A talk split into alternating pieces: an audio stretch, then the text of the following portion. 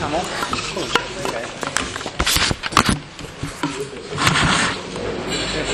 Direi che possiamo più o meno, più o meno la, il gruppo partecipante si è costituito, quindi direi che, che possiamo cominciare. Anzitutto vi ringrazio tutti di eh, aver accettato l'invito alla Policy Breakfast di oggi, eh, che come tutti i mesi è un'occasione per approfondire dei temi eh, latamente di interesse dell'istituto in, una,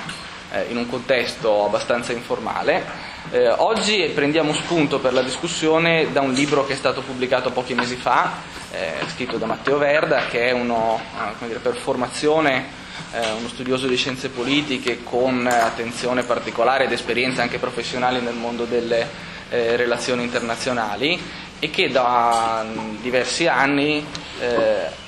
ha iniziato a seguire con con attenzione sempre crescente i temi legati all'energia e in particolare all'interno del vasto universo delle risorse energetiche eh, del gas naturale. Eh, il gas che è per l'Italia e per l'Europa eh, probabilmente la fonte singolarmente più importante, laddove per importante intendo eh, quella che è più difficile sostituire nei suoi utilizzi attuali, eh, al margine evidentemente, non in media, eh, ed è più importante per una serie di ragioni, le principali della quali sono eh, che il gas alimenta una parte consistente della domanda eh, industriale e domestica di energia, sia per eh, alimentare processi produttivi sia a scopi di riscaldamento, e alimenta soprattutto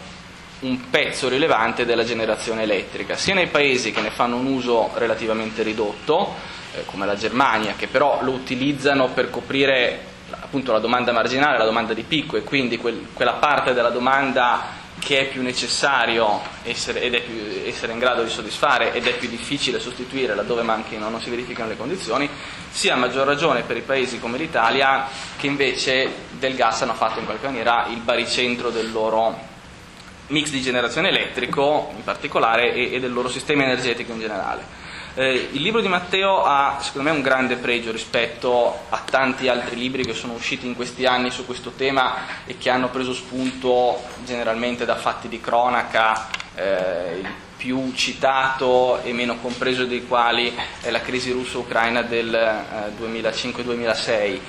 questo libro secondo me ha, dicevo, ha, grande, ha due grandi pregi in realtà. Uno è quello di affrontare il tema in modo eh,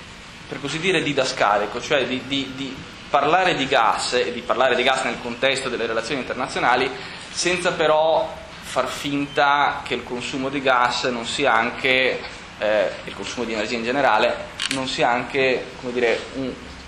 una questione che va affrontata con gli strumenti dell'economia e dell'economista. Eh, Matteo n- non vede gli approvvigionamenti di gas come, un gioco, come una partita a risico, che è un po' come dire, una tentazione abbastanza frequente nel,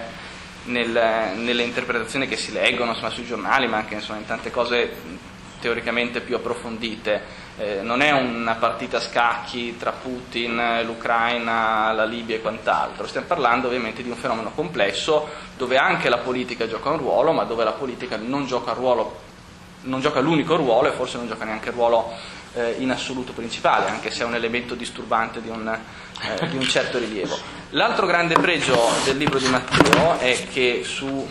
aspetta, quante sono? 200, 200 pagine circa, l'Italia arriva a pagina 155 e quindi come dire è un libro non italocentrico che parlando di un mercato che ha dimensione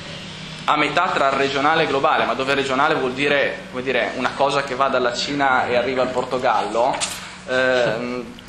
come dire, focalizzarsi troppo sulle questioni italiane sarebbe sbagliato per tanti, per tanti motivi, eh, però uno di questi motivi è che l'Italia è un pezzettino del puzzle, che se uno guarda soltanto a questo pezzettino di, del puzzle perde eh, la, la, visione d'insieme. Eh, in più, ed è l'ultima cosa, esatto,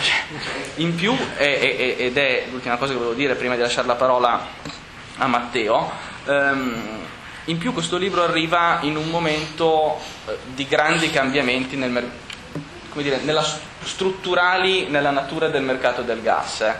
Eh, cambiamenti che derivano in parte da un fenomeno contingente, cioè la crisi, la crisi e la recessione implicano un crollo dei consumi, soprattutto di natura industriale, sia consumi di gas in senso stretto, sia consumo di gas per la generazione elettrica, e il crollo dei consumi fa sì che eh, quello che fino a poco tempo fa era un problema, cioè eh, la percezione di un rischio sulla sicurezza degli approvvigionamenti, eh, oggi non sia più un problema, almeno non lo sia nel breve termine. Eh,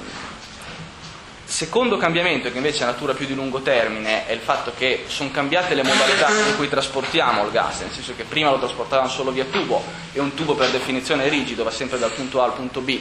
Oggi siamo in grado di trasportarlo a condizioni commercialmente convenienti anche via nave e una nave può andare da qualunque punto a qualunque altro punto. E questo, come dire, ha una serie di conseguenze importanti, anche se rappresenta una fetta relativamente minoritaria del, del mercato,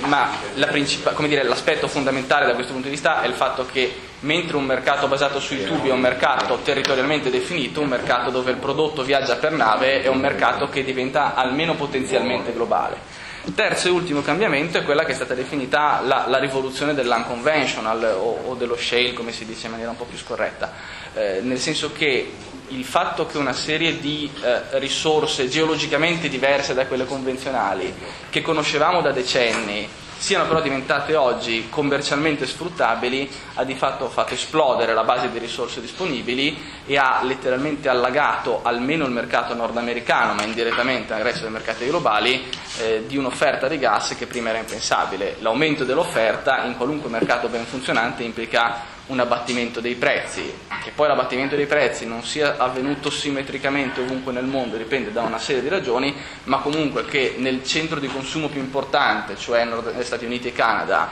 si sia osservato una, un boom di offerta, un crollo dei prezzi che si sono completamente sganciati da quelli petroliferi in quel mercato e un, dire, un, cambiamento totale del funzionamento del mercato e della sua natura strutturale ha delle conseguenze che impattano indirettamente anche su di noi, non impattano tanto quanto dovrebbero per varie ragioni legate tra l'altro a temi di concorrenza, ma questo come dire, è un tema più eh, laterale rispetto al libro, proprio perché il libro non è dedicato all'Italia. Eh, detto tutto questo, eh, lascio immediatamente